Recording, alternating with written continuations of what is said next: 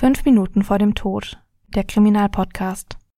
Eine Podcast-Doku-Serie in drei Folgen mit Luisa Bleich und Jost Schmidt.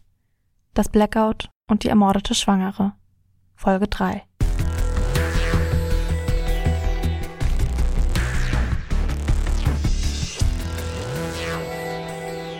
Es ist ein Mord passiert und bis jetzt weiß noch kaum jemand davon. Aber relativ zügig wird klar, Rebecca ist verschwunden. Irgendwas stimmt hier nicht. Normalerweise holt Rebecca immer ihren dreijährigen Sohn Dennis vom Kindergarten ab. Heute macht sie das nicht. Der Freund von Rebecca, wir nennen ihn Christian, kontaktiert am gleichen Tag die Polizei. Um 17.27 Uhr meldet er sich dort und meldet Rebecca als vermisst. Da ist Rebecca noch nicht lange tot, vielleicht gerade mal etwas über eine Stunde, maximal 90 Minuten lang. Am gleichen Abend wird bekannt, dass Rebecca am frühen Nachmittag noch mit einer Freundin telefoniert hat. Das war eventuell die letzte Zeugin, die mit Rebecca gesprochen hat. Die Zeugin sagt, dass Rebecca das Telefongespräch mit ungefähr diesen Worten beendet hat. An der Tür hat's geklingelt. Der Jens steht davor. Spätere Anrufversuche waren erfolglos. Jens wird noch am gleichen Abend als Zeuge vernommen. Er sagt, dass er Rebecca nicht kennt. Irgendwann gibt er zu, ja, er hatte ein sexuelles Verhältnis mit Rebecca. Und er erzählt, dass Rebecca gesagt hat, dass sie ein Kind erwartet und er soll der Vater sein. Heute Nachmittag will Jens mit Bastian im Fitnessstudio gewesen sein. Auch Bastian wird am gleichen Abend von einem Kriminaloberkommissar als Zeuge vernommen und auch er erzählt, dass er heute Nachmittag mit Jens im Fitnessstudio war. Er habe das Studio währenddessen nicht verlassen. Der Polizist glaubt ihm. Zitat aus dem Urteil des Landgerichts. Der Angeklagte habe im Rahmen seiner Zeugenvernehmung für den Zeugenkriminaloberkommissar A zunächst glaubhaft bestätigt, dass der Angeklagte Jens M. im Tatzeitraum mit ihm im Fitnessstudio McFit trainiert und das Studio währenddessen auch nicht verlassen habe. Die Polizei schickt ein Großaufgebot los. Das Gebiet rund um Rebekkas Wohnung wird abgesucht. Hundestaffeln durchkämmen die sogenannten Aschaffauen. Taucher überprüfen ein Regenwasserauffangbecken an der A3. Sie finden nichts.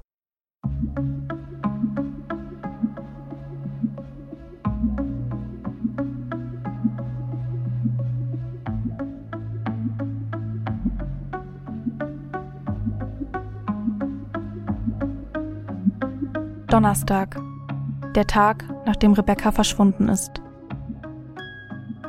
Freunden und der Familie von Vermissten müssen erdrückende Gedanken durch den Kopf gehen. Wo ist Rebecca? Lebt sie vielleicht noch? Leidet sie? Oder ist sie doch schon tot? Ist das hier alles ein großer Scherz? Was macht Dennis denn jetzt, wenn er keine Mutter mehr hat? Hätte ich mich anders verhalten müssen? Wäre dann alles anders gekommen? Es gibt weiterhin kein Lebenszeichen von Rebecca. Die Polizei beschließt, Jens noch einmal zu vernehmen. Dieses Mal nicht als Zeuge, sondern als Beschuldigter. Doch das Urteil vermerkt, dass, Zitat, er erneut angegeben habe, sich am Nachmittag des 13. Mai im Fitnessstudio aufgehalten zu haben. Die Polizei hat keinen Erfolg. Sie wissen weder, wo Rebecca ist, noch was passiert ist. Ein Täter gibt es schon gleich gar nicht. Aber dann passiert etwas Unerwartetes.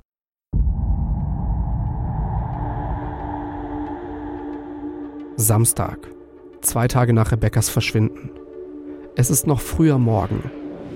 Ein Mann kommt in die Polizeidienststelle in Aschaffenburg. Der Mann heißt David. Er hat eine wichtige Nachricht. David kennt Bastian. Die beiden haben am Mittwoch am Tattag zusammen gesprochen.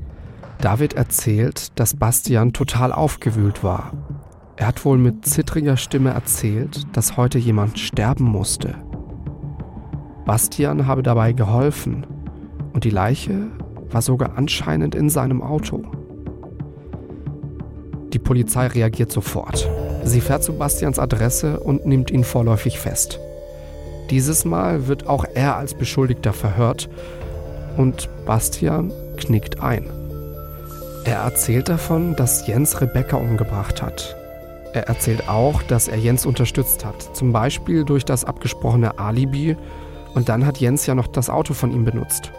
Jetzt passiert alles sehr schnell. Zitat aus dem Urteil.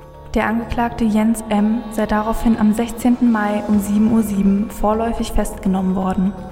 Er habe sodann im Rahmen seiner beschuldigten Vernehmung die Tötungshandlung eingeräumt. Und Jens erzählt auch, wo er Rebekkas Leiche versteckt hat. Noch am gleichen Tag fährt die Polizei mit Jens zum Tatort. Am Tatort angekommen, soll Jens die Tat nachspielen. Eine Polizistin übernimmt die Rolle von Rebecca. An der Stelle, an der alles passiert ist, finden die Polizisten einen Einmalhandschuh. Oberkommissar A, der Polizist, der Jens auch schon vernommen hat, fragt, ob dieser Handschuh Jens gehört. Jens sagt ja. Die Polizei fährt auch zur Garage im Industriegebiet von Ringheim, in der die Leiche von Rebecca sein soll. Und tatsächlich, da ist die Leiche, eingewickelt in ein Spannbettlaken. Am Sonntag stellt das Amtsgericht Aschaffenburg einen Haftbefehl aus. Jens kommt in Untersuchungshaft. Auch Bastian kommt in U-Haft. Nun wird alles für einen Prozess vorbereitet.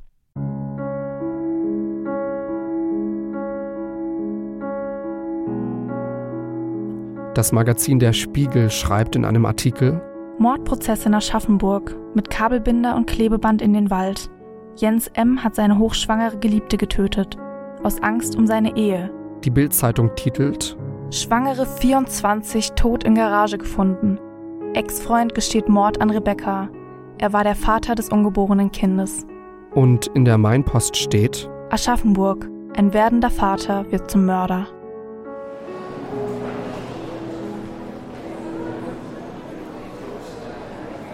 Der Prozess beginnt. Während die Anklage vorgelesen wird, sitzt Jens mit offenem Mund auf seinem Platz.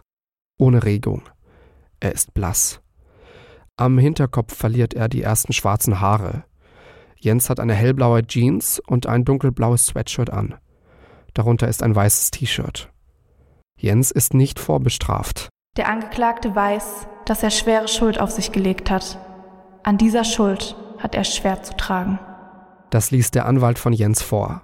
Der Anwalt erzählt auch, dass Rebecca ihn wohl immer wieder verführt hat. Sie sei ihm überlegen gewesen und habe ihn das spüren lassen. Zitat Er fühlte sich ihr persönlich ausgeliefert. Als Rebecca dann schwanger wird, sich weigert, das Kind abzutreiben, sei Jens damit nicht zurechtgekommen. Als Jens dann mit Rebecca im Wald war, hat sie zu ihm anscheinend gesagt, er wolle hier doch nur mit ihr, Zitat, poppen. Sie habe ihn dann wohl gestreichelt und geküsst. Zitat aus dem Urteil. Rebecca W. habe, als sie auf einem Trampelpfad gelaufen seien, auf einmal vorgeschlagen, einen Quickie zu machen. Der Angeklagte, der zunächst hierüber überrascht gewesen sei, habe sich darauf eingelassen. Als er Rebecca W.s Hose habe herunterziehen wollen, habe diese geäußert, dass dies doch nicht richtig sei. Im nächsten Moment sei der Angeklagte gestolpert und mit Rebecca W. zu Boden gestürzt, wobei er mit seinem Körper auf deren Bauch gefallen sei. Rebecca W. habe in dieser Situation laut um Hilfe geschrien. Der Angeklagte habe nunmehr daran gedacht, dass dieser Hilferuf von anderen Spaziergängern, die ihnen zuvor begegnet seien, gehört werden könne und sei in Panik geraten. In seiner Verzweiflung habe Jens Rebecca mit den Händen gewürgt der Verteidiger will eine Verurteilung wegen Totschlags, nicht wegen Mordes. Jens wollte Rebecca eigentlich gar nicht umbringen. Das hätte er, Zitat, lediglich als zweite Handlungsalternative in Betracht gezogen. Die Tat sei im Affekt passiert. Die Tüte mit den Kabelbindern und dem Klebeband habe er nur dabei gehabt, falls Rebecca ihm nicht zugehört hätte.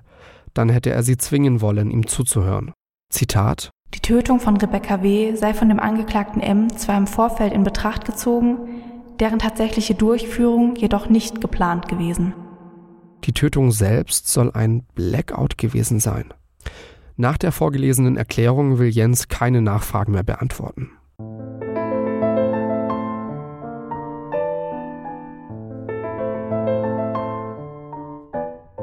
Für den Prozess hat der Sachverständige Professor Dr. Henning Sass Jens genauer angeschaut. Henning Sass ist Facharzt für Psychiatrie und Psychotherapie. Er hat jahrelang die Abteilung für forensische Psychiatrie an der Ludwig-Maximilians-Universität in München geleitet. Er war seitdem Lehrstuhlinhaber, Dekan der medizinischen Fakultät und ärztlicher Direktor in Aachen. Henning Sass hat auch die Hauptangeklagte im NSU-Prozess Beate Zschäpe untersucht. Beate Zschäpe hat sich damals geweigert, von Sass untersucht zu werden. Deshalb musste er sich bei seinem Gutachten auf die Akten stützen. Bei Jens kommt er zu folgendem Schluss. Beraten durch den Sachverständigen Professor Dr. Sass ist die Kammer zu der Überzeugung gelangt, dass der Angeklagte Jens M. während der Tat weder in seiner Einsichts- noch seiner Steuerungsfähigkeit erheblich eingeschränkt war. Bei der Untersuchung ging es auch um den Amphetaminkonsum von Jens. Ein anderer Sachverständiger hat Bastian untersucht und auch er kam zu dem Schluss, dass es bei Bastian nicht anders aussieht. Aus psychiatrischer Sicht gibt es anscheinend keinen Hinweis auf eine eingeschränkte Schuldfähigkeit.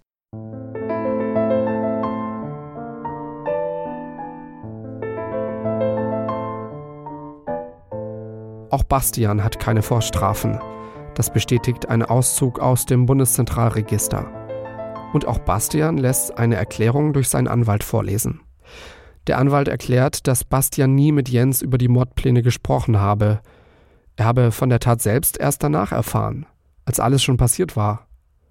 Bastian gibt zu, dass er sein Auto an Jens ausgeliehen hatte.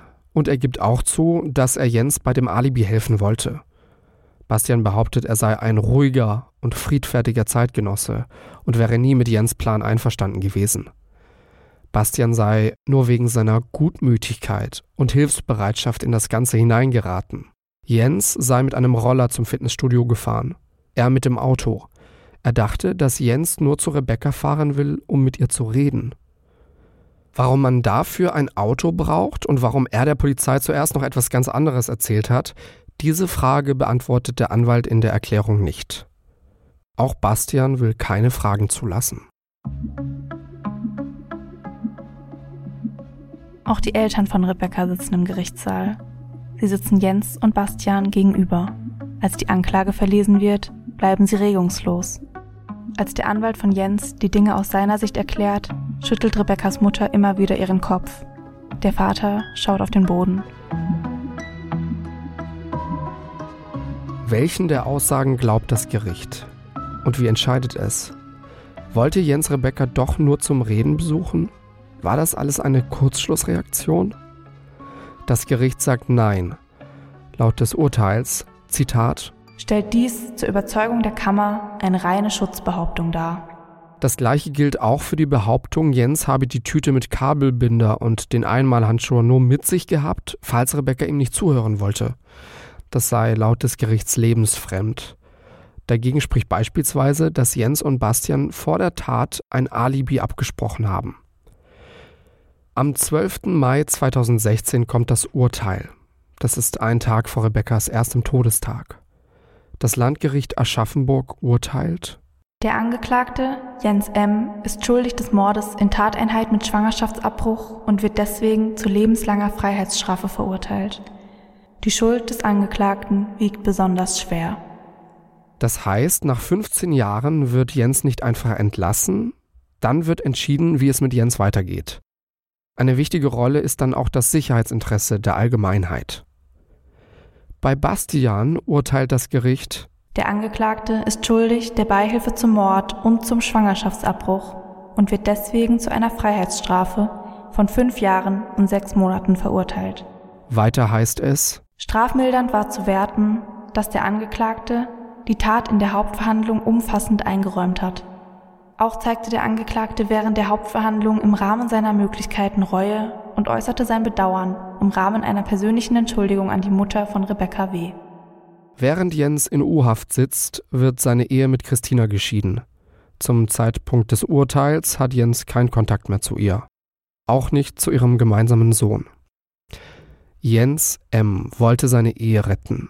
Dafür mussten ein Fötus und ein anderer Mensch sterben die Ehe ist trotzdem kaputt.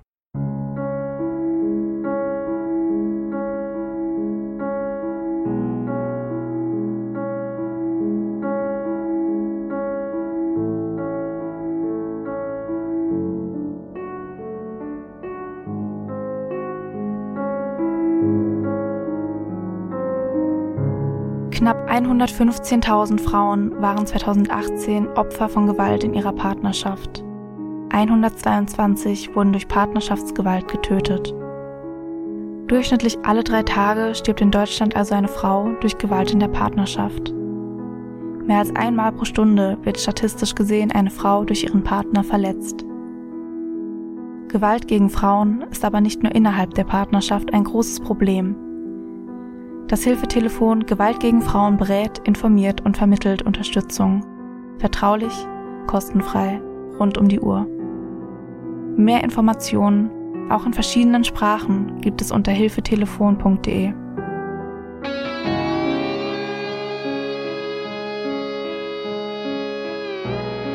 Das Blackout und die ermordete Schwangere. Folge 3. Eine Podcast-Doku-Serie in drei Folgen mit Luisa Bleich und Jost Schmidt. Mehr Infos zum Podcast gibt es auf Instagram unter @kriminalpodcast und auf kriminalpodcast.de.